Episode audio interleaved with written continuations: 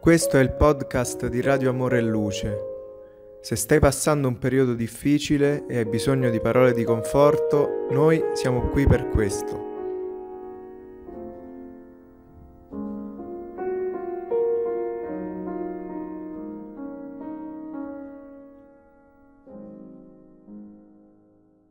Paolo e Stefano, capitolo quinto. La predicazione di Stefano. Saulo e Sadoc entrarono nell'umile chiesa di Gerusalemme, notando la massa compatta di poveri e miserabili che lì si affollavano con un raggio di speranza negli occhi tristi. Il padiglione semplice, costruito a costo di tanti sacrifici, non era altro che un grande capannone rivestito da pareti fragili, privo di qualsiasi conforto. Giacomo, Pietro e Giovanni rimasero sorpresi per la presenza del giovane dottore della legge, diventato molto popolare in città per la sua oratoria veemente e per l'accurata conoscenza delle scritture. I generosi Galilei gli offrirono la panca più confortevole. Egli accettò le gentilezze di cui era oggetto, sorridendo con dissimulata ironia di tutto quello che incontrava. Intimamente considerava che Sadok era stato vittima di false valutazioni. Cosa potevano fare quegli uomini ignoranti uniti ad altri già vecchi, malati e disperati? Come potrebbero essere pericolosi per la legge di Israele quei bambini abbandonati, quelle donne mezze morte, nei cui cuori sembravano annientate tutte le speranze? Sperimentava grande malessere di fronte a tanti volti che la le- lebbra aveva devastato e le ulcere maligne avevano sfigurato senza pietà.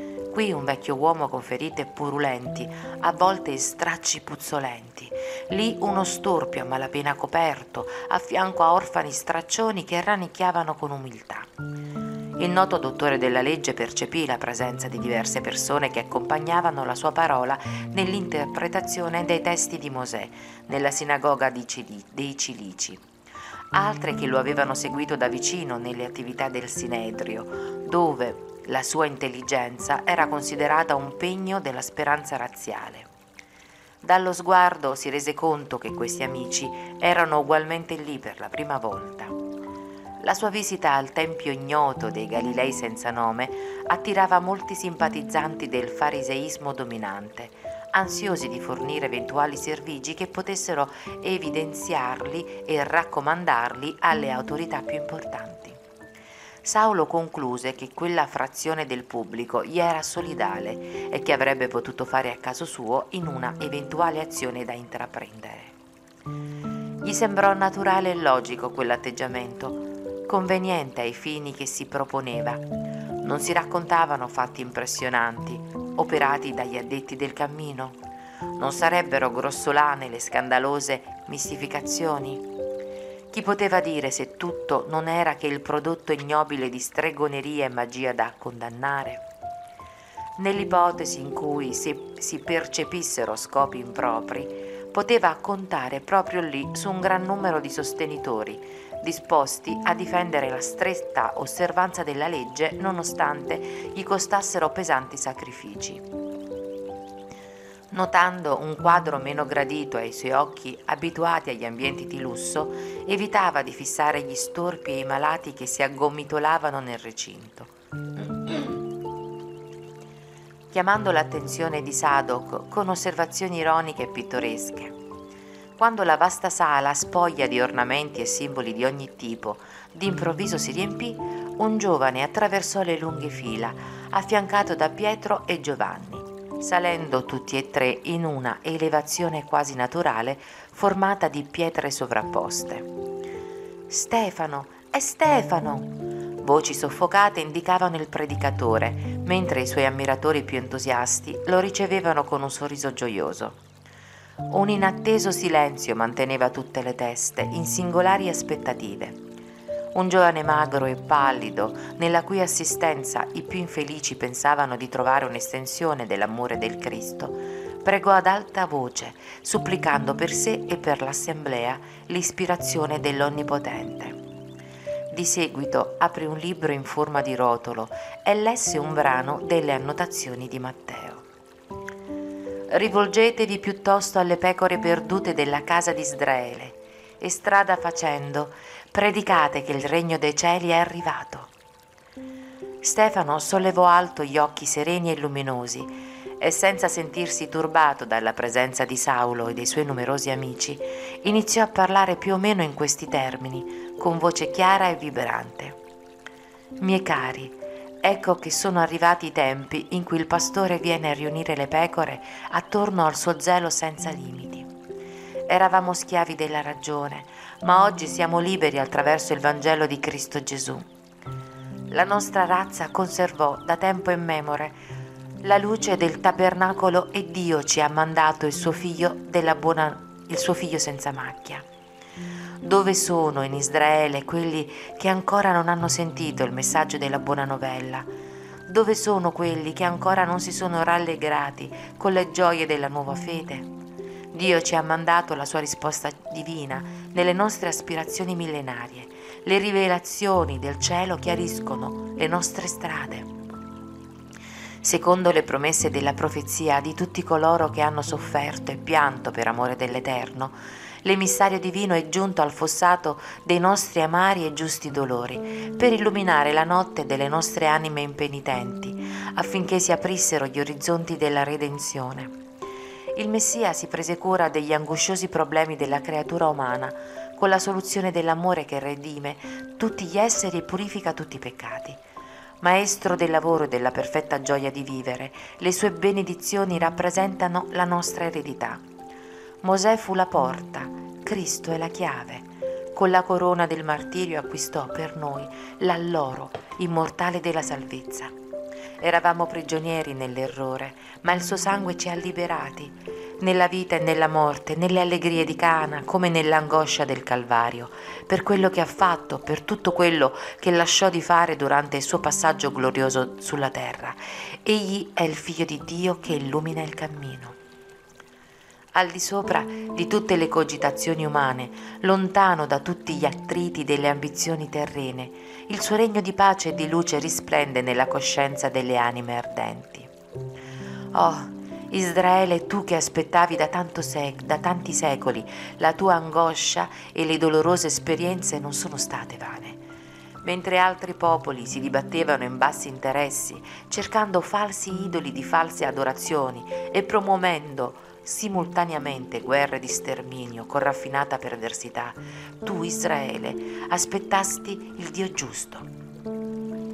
Portasti le catene della crudeltà umana nella desolazione e nel deserto, tramutasti in canzoni di speranza la ignominia della prigionia, soffristi l'obbrobrio dei potenti della terra, vedendo i tuoi figli, le tue mogli, i tuoi giovani e i tuoi bambini sterminati sotto il guando delle persecuzioni, ma mai perdesti la fede nella giustizia dei cieli. Come il salmista, attestasti che il tuo eroismo, che l'amore e la misericordia vibrano in tutti i tuoi giorni. Piangesti lungo il cammino dei secoli le tue angosce ferite. Come Giobbe vivesti la tua fede sopraffatta dalle catene del mondo, ma ora ricevesti il sacro deposito di Geova, il Dio unico. Oh, speranze eterne di Gerusalemme, cantate di gioia, gioite, anche se non siamo stati del tutto fedeli nella comprensione, portando l'agnello amato tra le braccia della croce. Le sue ferite, tuttavia, ci hanno comprato l'ingresso in cielo con l'alto prezzo del sacrificio supremo. Isaia lo contemplò curvo sotto il peso delle nostre iniquità, fiorendo nell'aridità dei nostri cuori, come un fiore del cielo in una terra bruciata, ma rivelò anche che, dal tempo della sua rinuncia estrema alla morte infame, la sacra causa divina avrebbe prosperato per sempre nelle sue mani. Amati, dove sono quelle pecore che non sapevano o non potevano aspettare? Cerchiamolo per Cristo, come dracme perse del suo svelato amore. Proclamate a tutti quelli senza speranza le glorie e le gioie del suo regno di pace e di amore immortale. La legge ci conserva nello spirito di nazione, ma non era più in grado di cancellare dalla nostra anima il desiderio umano di supremazia sulla terra. Molti della nostra razza hanno aspettato un principe dominatore che penetrasse nella città santa in trionfo, con i trofei di una sanguinosa battaglia di rovina e di morte, ci facesse impugnare uno scettro odioso di potere e tirannia. Ma il Cristo ci ha liberati per sempre figlio di Dio ed emissario della sua gloria, nel suo più grande comandamento conferma Mosè che ci raccomanda di amare Dio sopra ogni cosa, con tutto il cuore e la mente, aggiungendo nel più famoso comandamento divino che ci amassimo gli uni con gli altri come Lui ci ha amati. Il suo regno è quello della coscienza retta del cuore purificato al servizio di Dio le sue porte sono il meraviglioso cammino della redenzione spirituale, aperte a due a due ai figli di tutte le nazioni. I suoi amati discepoli verranno da tutte le parti. Al di fuori della sua luce ci sarà sempre la tempesta ad assalire il viaggiatore barcollante della terra, che senza il Cristo cadrà vinto nelle battaglie infruttuose che distruggono le migliori energie del cuore. Solo il suo Vangelo concede la pace e la libertà è il tesoro del mondo. Nella sua gloria sublime i giusti troveranno la corona del trionfo, gli sfortunati la consolazione, i tristi la fortezza del buon animo, i peccatori il cammino redentore del riscatto misericordioso. È vero che non lo avevamo capito. Nella sua grande testimonianza gli uomini non compresero la sua divina umiltà e i più affezionati lo abbandonarono. Le sue ferite gridarono per la nostra indifferenza criminale. Nessuno potrà sottrarsi a questa colpa, visto che siamo tutti eredi dei suoi doni celestiali. Dove tutti godono i benefici, nessuno può sfuggire alla responsabilità. Ecco perché rispondiamo al crimine del Calvario. Ma le sue ferite furono la nostra luce, i suoi martiri il più ardente appello d'amore, il suo esempio la rotta aperta ai beni sublimi e immortali. Venite poi a partecipare con noi al tavolo del banchetto divino, non più la, le feste del pane che marcisce, ma l'eterno alimento dell'allegria e della vita. Non più il vino che fermenta, ma il nettare confortante dell'anima, diluito nei profumi dell'amore immortale. Il Cristo è la sostanza della nostra libertà. Verrà un giorno in cui il suo regno comprenderà i figli dell'Oriente e dell'Occidente, in un'unione di fratellanza e di luce. Così capiremo che il Vangelo è la risposta di Dio alle nostre richieste rispetto alla legge di Mosè. La legge è umana, il Vangelo è divino, Mosè è il conduttore, il Cristo il Salvatore. I profeti furono maggiordomi fedeli, ma Gesù è il Signore della vigna. Con la legge eravamo servi, col Vangelo siamo figli liberi di un Padre amorevole e giusto. Nel frattempo Stefano arrestò la parola che gli fluiva armoniosa e vibrante dalle labbra, ispirata ai più puri sentimenti. Gli ascoltatori di tutte le origini non riuscivano a nascondere lo stupore davanti ai suoi concetti di vigorosa rivelazione. La folla era entusiasta dai principi esposti. I mendicanti, lì ammucchiati, dirigevano al predicatore un sorriso di approvazione, rivelatore di speranza e gioie. Giovanni lo fissava con gli occhi teneri, identificando ancora una volta nel suo ardente verbo il messaggio evangelico interpretato da un discepolo diletto dell'indimenticabile Maestro, mai assente a coloro che si riuniscono nel suo nome.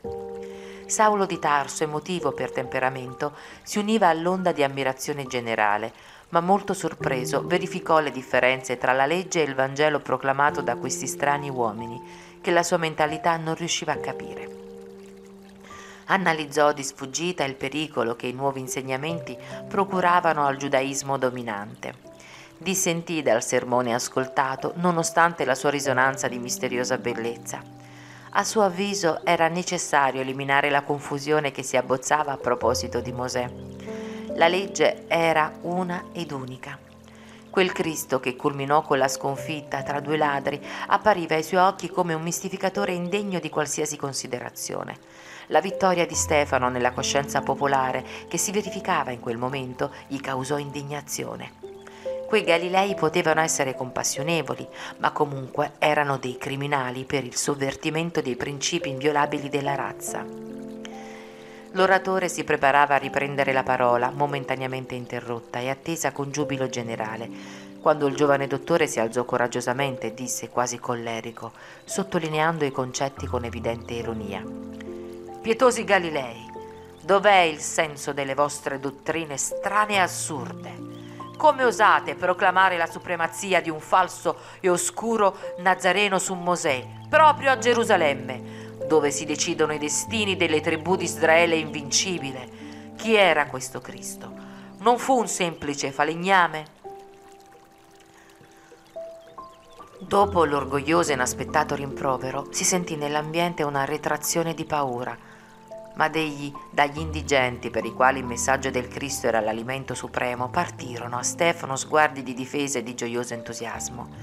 Gli apostoli della Galilea non potevano nascondere la loro paura. Giacomo era livido. Gli amici di Saulo notarono la sua maschera di disprezzo. Anche il predicatore impallidì ma rivelò nello sguardo risoluto lo stesso tratto di fermezza e serenità imperturbabile. Fissò il dottore della legge, primo uomo della città che aveva osato disturbare gli sforzi generosi di evangelizzazione, senza tradire la linfa d'amore che usciva dal suo cuore. Mostrò a Saulo la sincerità delle sue parole e la nobiltà dei suoi pensieri, e prima che i compagni si riprendessero dalla sorpresa che li aveva accolti, con ammirevole presenza di spirito indifferente al timore collettivo, disse umilmente Meno male che il Messia era stato un falegname, perché in questo caso l'umanità non resterà più senza rifugio. Lui era infatti il rifugio della pace e della speranza. Mai più cammineremo senza meta tra le tempeste, né nelle passerelle dei ragionamenti chimerici di chi vive di calcolo, senza la chiarezza del sentimento. La risposta concisa, senza paura, sconcertò il futuro rabbino, abituato a trionfare nelle sfere più colte, in tutte le dritte della parola. Energico, arrossì, mostrando profonda collera e mordendo il labbro in un gesto che gli era peculiare, peculiare e aggiunse con voce imper- imperiosa. Dove andremo a finire con simili eccessi di interpretazione intorno ad un mistificatore volgare, che il Sinedrio ha punito con la fustigazione e la morte? Che dire di un Salvatore che non ha potuto salvare se stesso? Emissario rivestito di così tanti poteri celesti, non evitò l'umiliazione di una condanna infamante? Il Dio degli eserciti che liberò la nazione privilegiata dalla prigionia e che l'ha guidata attraverso il deserto aprendo la strada verso il mare, che placò la fama, la fame con la manna divina e per amore trasformò la roccia impassibile in sorgente di acqua viva, non avrebbe avuto altri mezzi per indicare il suo inviato che non la croce del martirio tra i criminali comuni. Tenete in questa casa la gloria del Signore Supremo, così barattata. Tutti i dottori del Tempio conoscono la storia dell'impostore che celebrate con la semplicità della vostra ignoranza. Non vacillate nel ridurre i, vostri, i nostri valori, presentando un Messia lacerato e sanguinante sotto i fischi e le ingiurie del popolo. Gettate la vergogna su Israele e desiderate fondare un nuovo regno? Sarebbe giusto farci notare a noi altri i moventi delle vostre pietose favole. Stabilita una pausa nel suo severo rimprovero, l'oratore tornò a parlare con dignità. Amico, Ben si diceva che il Maestro sarebbe venuto nel mondo per la confusione di molti in Israele. Tuttavia la storia edificante del nostro popolo è un documento della rivelazione di Dio. Tuttavia non vedi gli effetti meravigliosi con cui la provvidenza guidò le tribù ebraiche in passato verso manifest- manifestazioni dell'affetto estremo di un padre disposto a costruire il futuro spirituale di bambini cari al suo cuore. Con il passare del tempo abbiamo osservato che la mentalità infantile comporta principi educativi più ampi. Quello che ieri era affetto oggi è energia oriunda delle grandi espressioni amorevoli dell'anima. Quello che ieri era verde e calmo per la nutrizione della sublime speranza, oggi può essere tempesta per dare sicurezza e resistenza. In precedenza siamo stati bambini anche nel trattare le rivelazioni, ma ora i maschi e le donne di Israele hanno raggiunto la condizione di adulti nella conoscenza. Il Figlio di Dio portò la luce della verità agli uomini, insegna- insegnandoli la misteriosa bellezza della vita, accresciuta attraverso la rinuncia. La sua gloria si riassume nell'amarci come Dio ci ama. Per questa stessa ragione egli non è stato ancora compreso per caso avremmo dovuto attendere un Salvatore sulla base dei nostri desideri inferiori? Affermano i profeti che le strade di Dio possono non essere i percorsi che desideriamo e che i suoi pensieri non sempre si armonizzano con i nostri. Cosa avremmo detto di un Messia che impugnasse lo scettro del mondo, disputando con i principi dell'iniquità i premi dei trionfi sanguinosi? Per caso la terra non sarà già piena di battaglie e cadaveri? Domandiamo ad un generale romano quanto gli è costato il dominio del più oscuro dei villaggi Consultiamo la lista nera dei trionfatori, secondo le nostre idee erronee della vita. Israele non avrebbe mai potuto aspettarsi un Messia che si ostentasse su di un carro di magnifiche glorie materiali, in grado di scivolare nella prima buca sulla strada. Queste espressioni transitorie appartengono a uno scenario effimero in cui la purpura più scintillante torna alla polvere.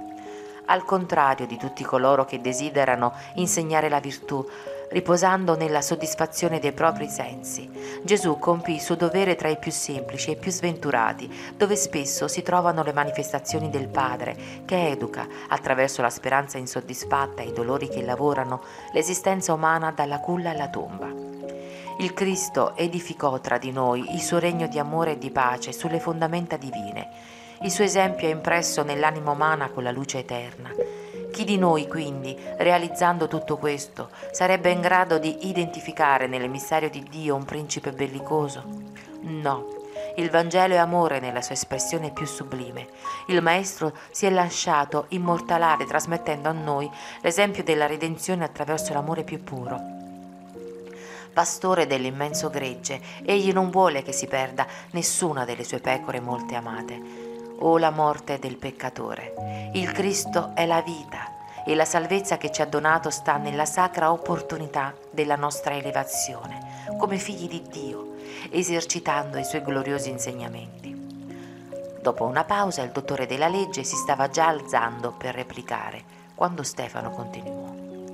Ed ora, fratelli, chiedo il permesso per concludere le mie parole se non vi ho parlato come desideravate, ho parlato come il Vangelo ci consiglia, imputando a me stesso l'intima condanna dei miei grandi difetti. Che la benedizione del Cristo sia con tutti voi. Prima che potesse lasciare il pulpito e confondersi con la folla, il futuro rabbino si alzò di scatto e lo fissò con rabbia. Esigo la continuazione della ringa. Che il predicatore aspetti, perché io non ho finito quello che volevo dire. Stefano rispose serenamente, non potrei discutere. Perché? chiese Saulo irritato. Sei intimato a rispondere, a procedere. Amico, chiarì con calma, il Cristo ci consigliò che dobbiamo dare a Cesare quel che è di Cesare e a Dio quel che è di Dio. Se disponete di eventuali azioni legali contro di me, presentate, senza timore che io vi ubbidirò ma in ciò che appartiene a Dio solo a Lui compete giudicarmi. Un così alto spirito di risoluzione e serenità quasi sconcertò il, del, il dottore del Sinedrio, comprendendo tuttavia che l'impulsività non pote, poteva solo compromettere la chiarezza del suo pensiero. Aggiunse con più calma, nonostante il tono imperioso lasciasse trasparire tutta la sua energia ma ho bisogno di chiarire gli errori di questa casa. Necessito di fare delle domande e voi dovete rispondermi. Per quanto riguarda il Vangelo, disse Stefano, già vi ho offerto gli elementi di cui potevo disporre, spiegando quello che ho a portata di mano. Per il resto, quest'umile tempio è l'edificio della fede, non di un tribunale. Gesù si prese cura di raccomandare ai suoi discepoli che fuggissero dai fermenti delle discussioni e delle discordie. Ecco perché non sarà lecito perdere tempo in lotte inutili, quando l'opera di Cristo esige il nostro sforzo. Ogni volta, ogni volta questo Cristo, sempre l'impostore, tuonò Saulo accigliato. La mia autorità è insultata dal vostro fanatismo in questo recinto di miseria e ignoranza. Mistificatori, rifiutate la possibilità di chiarimento che vi offro Galilei incolti, non volete considerare il mio nobile segno di sfida. Saprò vendicare la legge di Mosè, offesa. Rifiutate la mia intimazione, ma non, potrete, non potrete sfuggire al mio oltraggio. Imparerete ad amare la verità e onorare Gerusalemme, rinunciando al Nazareno insolente che pagò con la croce i criminali vaneggiamenti. Vi, mi rivolgerò al Sinedrio per giudicarvi e punirvi. Il Sinedrio ha l'autorità per annullare le vostre condannabili allucinazioni. Così concluse in un eccesso di furia, ma non riuscì a disturbare il predicatore, il quale rispose con l'animo sereno. Amico, il Sinedrio possiede migliaia di modi di farmi piangere, ma non gli riconosco il potere di costringermi a rinunciare all'amore di Gesù Cristo. Detto questo, scese dalla tribuna con la stessa umiltà, senza lasciarsi esaltare dal gesto di approvazione che gli lanciavano i figli della sventura, che lo ascoltavano come un difensore di sacre speranze. Alcune proteste isolate incominciarono a farsi sentire. Farisei arrabbiati vociferavano insolenze e offese. La massa si muoveva prevedendo l'attrito imminente, ma prima che Stefano camminasse dieci passi verso l'interno vicino ai compagni e prima che Saulo lo raggiungesse con altre obiezioni personali e dirette, una vecchietta coperta di stracci gli presentò una giovane malvestita, esclamando piena di fiducia. Signore, so che continui la bontà e, la gesta profe- e le gesta del profeta di Nazareth, che un giorno mi ha salvato dalla morte, nonostante i miei peccati e debolezze. Aiutami anche tu, per pietà. Mia figlia è diventata muta da oltre un anno. L'ho portata da, da Almanuta fino a qui, superando enormi difficoltà, affidandomi al vostro aiuto fraterno. Il predicatore rifletté soprattutto del pericolo di qualsiasi capriccio personale da parte sua e desideroso di rispondere alla supplica, osservò la malata con sincera simpatia e mormorò non abbiamo nulla di nostro, ma è giusto aspettarsi dal Cristo i doni necessari per noi. Colui che è giusto e generoso non ti dimenticherà nella distribuzione santificata della sua misericordia. E come soggiogato da una forza strana disse, parlerai in onore e lode del buon maestro. Poi si presentò un fatto singolare che colpì improvvisamente la numerosa assemblea. Con un raggio di infinita gioia negli occhi, la malata parlò loderò il Cristo con tutta la mia anima, eternamente. Lei e sua madre, in preda ad una forte emozione, caddero proprio lì, in ginocchio, e baciarono le sue mani. Stefano, tuttavia, aveva gli occhi impregnati di lacrime e profondamente sensibilizzato. Era il primo a meravigliarsi e commuoversi per la protezione ricevuta e non aveva altri mezzi che le lacrime sincere per tradurre l'intensità del suo riconoscimento. I farisei che si erano avvicinati al fine di compromettere la pace nell'umile recinto indietreggiarono stupefatti. I poveri e gli afflitti, come se avessero ricevuto un rafforzamento dal cielo per l'esito della fede pura, riempirono il salone con esclamazioni di sublime speranza. Saulo guardava la scena senza essere in grado di nascondere la sua rabbia. Se fosse stato possibile avrebbe distrutto Stefano con le proprie mani, Tuttavia, nonostante il suo temperamento impulsivo, giunse alla conclusione che un atto aggressivo avrebbe condotto gli amici presenti ad un conflitto di gravi propor- proporzioni. Rifletté inoltre che non tutti i sostenitori del cammino erano come il predicatore, capaci di limitare la lotta al campo delle lezioni di ordine spirituale e in un certo senso non si sarebbero rifiutati alla lotta fisica. A prima vista notò che alcuni erano armati, che gli anziani portavano per sostegno forti bastoni e gli zoppi rigide stampelle. La lotta corporale in quel recinto di costruzione fragile, fragile avrebbe avuto delle spiacevoli conseguenze. Cercò, cercò, di coordinare meglio il ragionamento. Aveva la legge in suo favore, poteva contare sul Sinedrio, i sacerdoti più eminenti erano amici devoti. Avrebbe combattuto contro Stefano fino a piegare la sua resistenza morale. Se non fosse riuscito a sottometterlo, lo avrebbe odiato per sempre. Nella soddisfazione dei suoi capricci avrebbe saputo come rimuovere tutti gli ostacoli. Intuendo che Sadok e due compagni iniziavano il tumulto, gridò a loro con voce profonda e imperiosa. Andiamocene, i seguaci del cammino pagheranno molto cara la loro audacia. In quel momento, quando tutti i farisei erano disposti a rispondere al suo comando vocale, il ragazzo di Tarso osservò che Stefano si dirigeva verso l'interno della casa, passandogli vicino alle spalle. Saulo si sentì scosso in ogni fibra del suo orgoglio, lo fissò quasi con odio, ma il predicatore gli rispose con uno sguardo sereno e amichevole.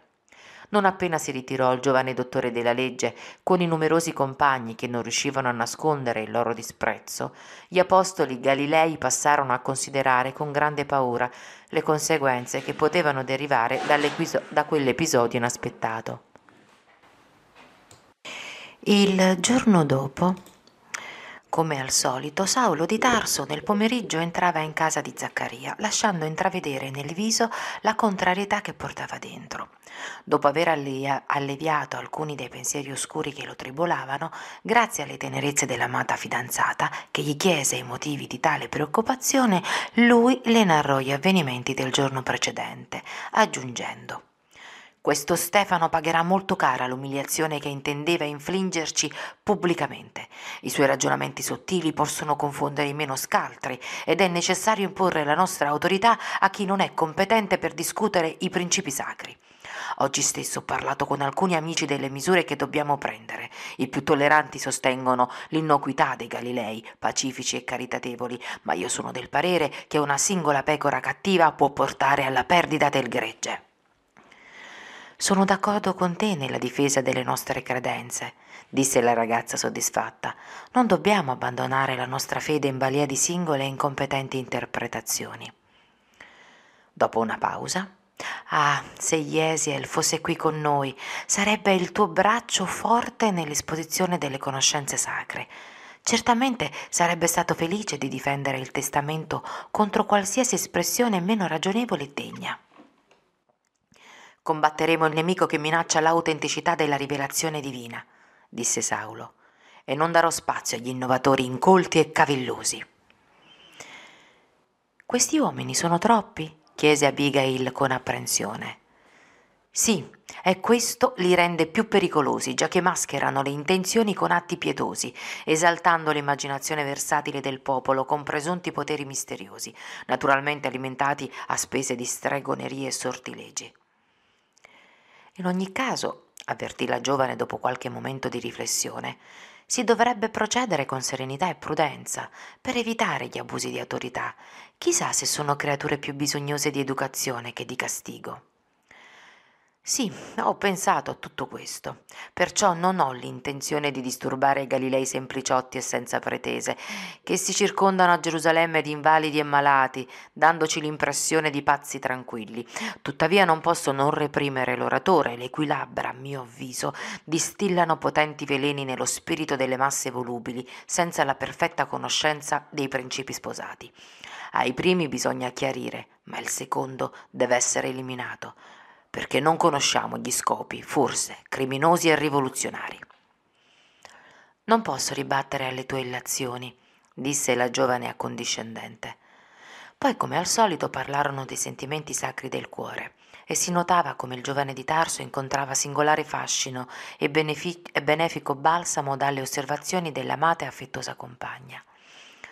Passati alcuni giorni si prendevano a Gerusalemme i provvedimenti affinché Stefano fosse portato davanti al Sinedrio e interrogato sullo scopo della predicazione del cammino. Data l'intercessione conciliante di Gamaliele, il tutto sarebbe culminato in una discussione in cui il predicatore delle nuove interpretazioni avrebbe definito davanti al più alto tribunale della razza i suoi punti di vista, in modo che i sacerdoti, come giudici e difensori della legge, esponessero la verità nei dovuti termini. L'invito arrivò all'umile chiesa, ma Stefano schivò, sostenendo che non sarebbe ragionevole disputare, in obbedienza ai precetti del maestro, nonostante le suppliche del figlio di Alfeo, che era intimidito dalla prospettiva di una lotta con le autorità illustri, sembrandogli che la rinuncia avrebbe scioccato l'opinione pubblica. Saulo a sua volta non poteva costringere l'antagonista a raccogliere la sfida, anche perché solo il Sinedrio poteva impiegare mezzi coercitivi nel caso di una denuncia pubblica, dopo l'istituzione di un processo in cui l'imputato sarebbe stato riconosciuto come blasfemo o calunniatore. Di fronte alla reiterata scusa di Stefano, il dottore di Tarso si esasperò e dopo aver inasprito i compagni contro l'avversario, architettò un grande piano per costringerlo alla desiderata polemica, dove avrebbe cercato di umiliarlo davanti a tutti i più grandi capi del giudaismo dominante. Dopo una delle sessioni comuni del tribunale, Saulo chiamò uno dei servitori amici e parlò a bassa voce. Nemias, la nostra causa ha bisogno di un collaboratore deciso. Mi sono ricordato di te per la difesa dei nostri principi sacri. Di cosa si tratta? chiese l'altro con un sorriso, sorriso enigmatico. Mandate, io sono pronto a obbedire. Hai mai sentito parlare di un falso taumaturgo di nome Stefano? Uno di quei detestabili uomini del cammino? Lo vidi parlare di persone, ho riconosciuto nelle sue idee quelle di un vero e proprio allucinato. Sono contento che lo, tu lo conosca da vicino, disse il giovane dottore soddisfatto. Ho bisogno di qualcuno che lo denunci come blasfemo di fronte alla legge e mi sono ricordato di te per collaborare in questo senso. Tutto qui? chiese sagacemente. È cosa facile e gradevole. Poi non, ho, non gli ho sentito dire che il falegname crocifisso è il fondamento della verità divina. Questo è più che una bestemmia, è un rivoluzionario pericoloso, deve essere punito come calunniatore di Mosè. Molto bene, esclamò Saulo in un largo sorriso. Conto su di te. Il giorno seguente Nemias comparì nel Sinedrio e denunciò il generoso predicatore del Vangelo come blasfemo e calunniatore, aggiungendo osservazioni criminali per proprio conto. Nell'atto di accusa Stefano appariva come stregone volgare, maestro di precetti sovversivi, in nome di un falso messia che Gerusalemme aveva crocifisso anni prima sotto identiche accuse. Nemias si spacciava come vittima di una pericolosa setta che aveva disturbato la sua famiglia e affermava d'essere testimone di bassi sortilegi praticati da lui a scapito di altri. Saulo di Tarso prese nota dei minimi particolari, accentuando i dettagli compromettenti. La notizia esplose nella chiesa del cammino, producendo effetti singolari e dolorosi. I meni, i meni, i meni risoluti, con Giacomo in testa, si lasciarono trasportare da considerazioni di ogni sorta, timorosi di ritrovarsi perseguitati. Ma Stefano, con Simon Pietro e Giovanni, rimasero assolutamente sereni, rispondendo con buon animo e coraggiosamente all'ordine di accusa. Pieno di speranza pregava Gesù che non lo dimenticasse, in modo che potesse testimoniare la ricchezza della sua fede evangelica, e aspettò l'occasione con fede e gioia.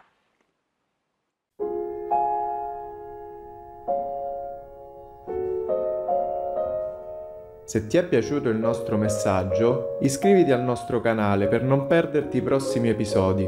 A presto!